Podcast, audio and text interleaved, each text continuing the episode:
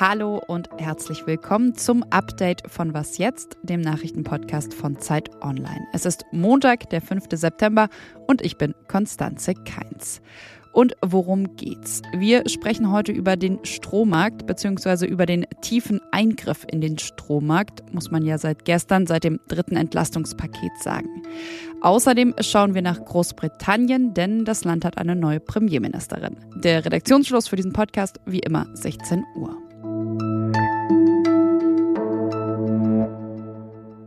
Das kommt jetzt so schnell wie möglich. Sagt Bundeskanzler Olaf Scholz gestern im ZDF-Sommerinterview. Und dieses Das, das ist die Strompreisbremse. Sie ist der erste und ja, damit vielleicht auch der wichtigste Punkt im dritten Entlastungspaket der Bundesregierung. Die Idee der Ampel, also ganz grob zusammengefasst, ist es, Gewinne von Energiekonzernen abzuschöpfen, damit dann die Menschen ihre Stromrechnungen bezahlen können.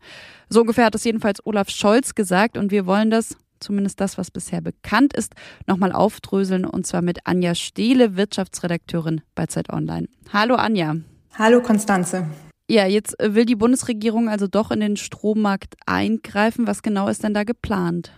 Ja, zum einen hat die Bundesregierung jetzt einen Strompreisdeckel angekündigt. Das heißt, Stromkunden sollen also für einen gewissen Basisverbrauch einen günstigeren Preis bezahlen und für die Mengen, die sie darüber hinaus verbrauchen, müssen sie dann den regulären Preis bezahlen.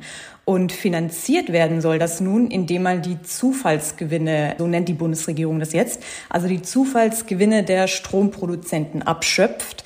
Vor allem Erzeuger von Ökostrom, aber auch von Kohlestrom machen derzeit ja wegen der hohen Börsenmarktpreise riesige Gewinne. Und funktionieren soll das so, man wird wohl einen Höchstwert für die Erlöse am Spotmarkt definieren und die Differenz zwischen der Obergrenze und diesem normalen Großhandelspreis, der wird dann eingesammelt von den Verteilnetzbetreibern und wieder zurückgeführt. Was an der Stelle vielleicht äh, nochmal wichtig ist zu betonen, ist, dass bisher ja immer dieses Merit-Order-Prinzip galt. Also dass zum Beispiel ein Unternehmen, das äh, Strom aus Windkraft erzeugt, pro Kilowattstunde genauso viel verdient wie eben ein Gaskraftwerk. Das heißt eben so ein Unternehmen, also Windkraftunternehmen, hat zwar keine höheren Produktionskosten, aber macht durch diese Regel eben vor allem seit dem Angriffskrieg der Russen auf die Ukraine deutliche Gewinne. Und das soll jetzt eben beendet werden. Kann man das so zusammenfassen? So ist es genau, weil im Moment eben, also der, der Erzeuger mit dem höchsten Preis definiert sozusagen den Marktpreis und das sind im Moment ähm, die, die Gaskraftwerke. Und ja, Erzeuger, die eben geringe Kosten haben oder fast gar keine Kosten, die streichen eben dann trotzdem den hohen Preis ein für eine bestimmte Menge an Strom, du hast es jetzt auch schon gesagt, Basisverbrauch nennt das die Regierung ja. Genau, soll jetzt eben jeder Haushalt einen geringeren Strompreis zahlen. Wie stark werden denn Stromkundinnen und Kunden dadurch tatsächlich entlastet? Kann man da schon was sagen? Ja, also das hängt jetzt vor allem davon ab, wie die Bundesregierung diesen Basisverbrauch eben definiert. Also wenn sie den recht großzügig definiert, beispielsweise den Durchschnittsverbrauch eines Single- oder Familienhaushaltes, dann kann man schon von einer Entlastung sprechen. Es würde auch insbesondere sozial Schwachen helfen, denn Wohlhabende leben meist in größeren Wohnungen und Häusern und deren Verbrauch ist entsprechend höher. Also von einem Basisverbrauch würden sie ja gar nicht so viel profitieren. Nur bisher ist eben weder der Preis noch das Volumen dieses Basisverbrauchs bekannt. Am Freitag könnte sich da ja noch mal was tun. Da treffen sich die Energieminister und Ministerinnen der EU und wollen eben auch konkretisieren, was Abschöpfen genau bedeutet. Vielen, vielen Dank an dich schon mal an der Stelle. Danke, Anja. Danke dir.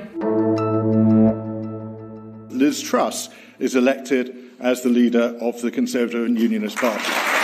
Seit heute Mittag ist klar, Liz Truss wird neue Premierministerin Großbritanniens. Nach mehreren Wahlgängen haben nun rund 180.000 wahlberechtigte Tories abgestimmt. Die Ära Boris Johnsons, kann man sagen, ist damit offiziell beendet. Die bisherige Außenministerin Truss erhielt 57 Prozent der Stimmen, der ehemalige Finanzminister Rishi Sunak 43 Prozent. Truss wird ihr Amt morgen antreten, nachdem sie zusammen mit Boris Johnson bei Queen Elizabeth II. vorbeigeschaut und von ihr zur Premierministerin ernannt wurde. Sie übernimmt dann ein Land, das in der größten Wirtschaftskrise seit 50 Jahren steckt. Die Inflationsrate liegt in Großbritannien bei 9,3 Prozent und die Armut wächst. Ihre Mittel dagegen unter anderem Steuern senken, Sozialleistungen streichen und auch die Einwanderung will sie begrenzen. Oder kürzer, so hat es Liz Truss nach ihrer Wahl heute selbst verkündet, sie bleibt bei ihrer konservativen Linie. During this leadership campaign, I campaigned as a conservative and I will govern as a conservative. Genau 50 Jahre nach dem Olympia-Attentat auf das israelische Team hat Bundespräsident Walter Steinmeier heute die Angehörigen der Opfer bei einer Gedenkfeier um Vergebung gebeten. Um Vergebung für den mangelnden Schutz der israelischen Athleten damals bei den Olympischen Spielen in München und für die mangelnde Aufklärung danach. Dafür, dass geschehen konnte, was geschehen ist. Es ist meine Pflicht und mein Bedürfnis, unsere deutsche Verantwortung zu bekennen, hier und heute und für die Zukunft. Am 5. September 1972 waren palästinensische Terroristen in das Quartier des israelischen Teams im Olympischen Dorf eingedrungen. Zwei Teammitglieder wurden dann dort umgebracht, neun weitere als Geiseln genommen. Die Geiselnahme endete dann auf dem damaligen Bundeswehrflughafen Fürstenfeldbruck, dort, wo heute die Gedenkveranstaltung stattfindet. Ja, aber der Einsatz, der gilt aus heutiger Sicht als vollkommen misslungen. Denn bei einer Schießerei zwischen den Terroristen und der Polizei, da starben alle Geiseln, außerdem ein bayerischer Polizist und fünf der acht Terroristen kamen ebenfalls ums Leben. Die Politik zog Konsequenzen. Drei Wochen nach dem Anschlag wurde die Spezialeinheit GSG 9 gegründet, unter anderem ja zur Bekämpfung von Terrorismus.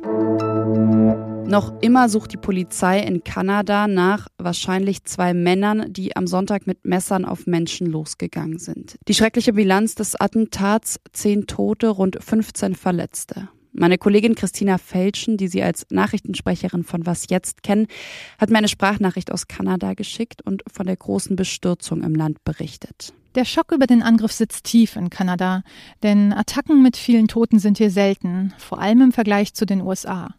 Das liegt zum einen daran, dass die Gesellschaft weniger polarisiert ist. Die einzige rechtspopulistische Partei hat es nicht ins Parlament geschafft. Der selbsternannte Freiheitskonvoi, der zu Jahresbeginn die Hauptstadt blockierte, stieß auf weite Ablehnung. Und Multikulturalismus ist in Kanada nicht nur offizielle Politik, sondern auch gesellschaftlicher Konsens. Dass es nicht mehr tödliche Angriffe gibt, liegt aber auch an den strengen Schusswaffengesetzen. Nach einem schlimmen Amoklauf in Nova Scotia vor zwei Jahren hat die Regierung den Besitz und Verkauf von Angriffswaffen verboten. Und doch, auch hier geraten Waffen in falsche Hände. Viele werden aus den USA über die Grenze geschmuggelt. Die Angreifer von Saskatchewan haben Menschen an 13 verschiedenen Orten mit Messern getötet und verletzt. Und sie sind noch immer nicht gefasst. Nicht auszudenken, was sie mit Schusswaffen anrichten könnten. Was noch? Ich weiß nicht, wie es Ihnen geht. Ich will den Sommer gerade noch nicht so ganz loslassen. Vielleicht geht es Ihnen da anders. Vielleicht haben Sie ja schon mit einer Kürbissuppe den Herbst eingeläutet.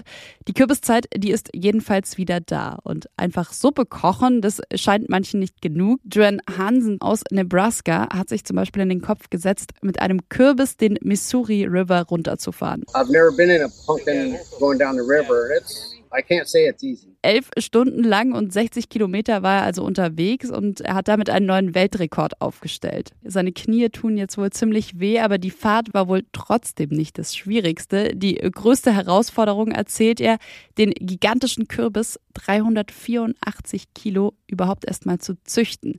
Zehn Jahre hat es gedauert, bis dieser Kürbis dann die perfekte Paddelbootform hatte. Und damit und vielleicht mit Lust auf Paddelboot fahren oder auf Kürbissuppe verabschiede ich Sie. Sie können uns wie immer gerne schreiben an wasjetzt.zeit.de und morgen früh, da bringt Sie hier mein Kollege Janis Karmesin auf den neuesten Stand. Tschüss, machen Sie es gut.